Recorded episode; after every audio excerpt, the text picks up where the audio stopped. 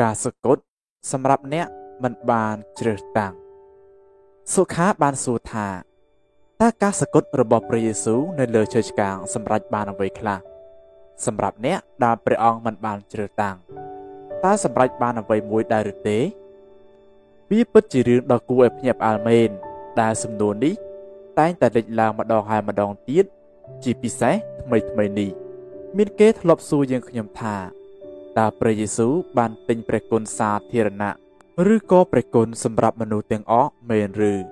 ដូច្នេះយើងខ្ញុំចង់យកឱកាសនេះដើម្បីនឹងឆ្លើយសំណួរនេះយើងខ្ញុំនឹងលើកឡើងអំពីការឆ្លប់បញ្ចាំងត្រួសត្រាសតែប៉ុណ្ណោះបើនិយាយឲ្យស្មោះត្រង់ទៅយើងខ្ញុំមិនដឹងថាគួរឆ្លើយដល់របៀបណាទេ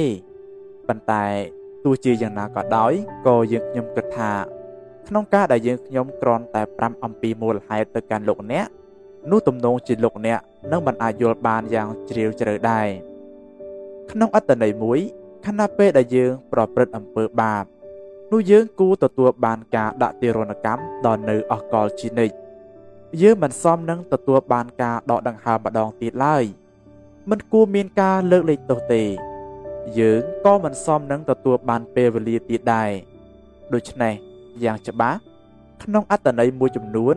ពេលវេលាដែលព្រះអង្គនៅប្រទានដល់យើងគឺដោយសារព្រះគុណ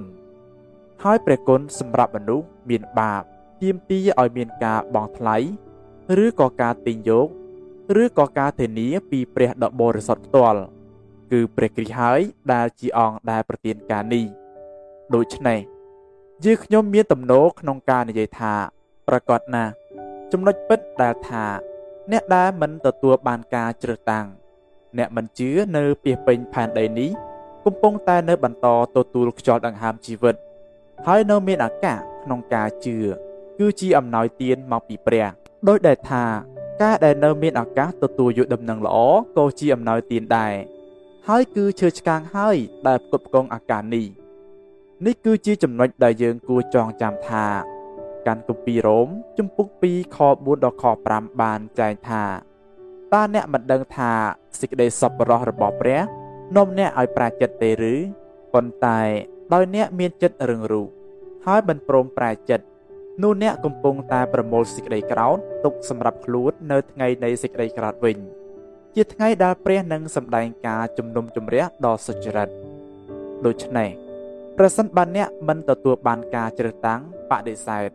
ហើយពួកគាត់ក៏ពិតជាបដិសេធមែនដែរ គឺពួកគាត់កំពុងតែបដិសេធព្រះគុណមួយនេះហើយព្រះគុណនោះផ្ទាល់ក៏បានខ្លាចជាការថ្កោលទោសបន្ថែមលើគាត់ការនេះក៏ធ្វើឲ្យយើងខ្ញុំងឿងឆ្ងល់ផងដែរថា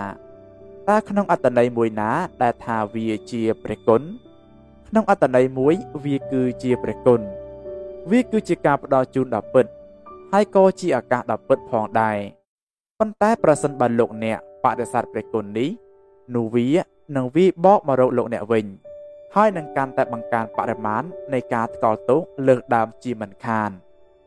វាប្រៀបដូចជាការបង្ហាញសេចក្តីសប្បុរសទៅកាន់បុគ្គលណាម្នាក់ដែលគាត់បដិសេធសេចក្តីសប្បុរសនោះនោះវានឹងកាន់តែបង្ហាញថាគាត់អាក្រក់ប៉ុណ្ណាហើយហើយការដែលវាបង្ហាញថាគាត់អាក្រក់ខ្លាំងប៉ុណ្ណាក៏នឹងកាន់តែនាំមកនៅការថ្កោលទោសខ្លាំងលើដើមទៀតលើគាត់ទៀតផង ចម្លើយដែលយើងខ្ញុំគិតថាប្រកបណាស់ យើងខ្ញុំគិតថាព្រះគុណដ៏ពិតព្រះគុណសាធារណៈដ៏ពិត ការផ្ដល់ជូននៅសេចក្តីសង្គ្រោះដ៏ពិតពោលគឺឥឡូវនេះចំណុចដែលថាលោកអ្នកកំពុងតែអានអត្ថបទមួយនេះគឺជាព្រះគុណហើយប្រសិនបើលោកអ្នកមិនមែនជាគ្រឹះបរិស័ទនោះព្រះអង្គកំពុងតែផ្ដល់ជូនព្រះគុណដល់លោកអ្នកនៅពេលវេលានេះតែម្ដង តាមរយៈការដាក់ទឿនរបស់យើងខ្ញុំថាប្រសិនបើលោកអ្នកបដិសេធ នោះការថ្កោលទោសក៏នឹងកាន់តែលើដើមហើយហើយនេះឯងគឺជាអំណោយទានចំពោះលោកអ្នកឥឡូវនេះដែលព្រះជាម្ចាស់ទំនងជានឹងសពព្រះハរតីប្រាប្រាស់នៅពេលក្រោយ ដើម្បីឲ្យលោកអ្នកទទួលស្គាល់ថាទេខ្ញុំមិនចង់ឲ្យការថ្កោលទោសលើជីវិតរបស់យើងខ្ញុំគុណជាទ្វេលើដើមទៀតនោះទេខ្ញុំចង់ឆ្លើយតបនឹងព្រះគុណនេះនៅពេលនេះតែម្ដងនេះឯងគឺជាអ្វីដែលយើងខ្ញុំគិតថា ទោះជាការឆ្លើយតបចំពោះអត្ថបទមួយនេះសូមទទួលយកព្រះគុណចោះដោយសារលោកអ្នកកំពុងតែមានជីវិតឥឡូវនេះនោះលោកអ្នកក៏នៅមានឱកាសក្នុងការទទួលជឿហើយទទួលបានសេចក្តីសង្គ្រោះដែរ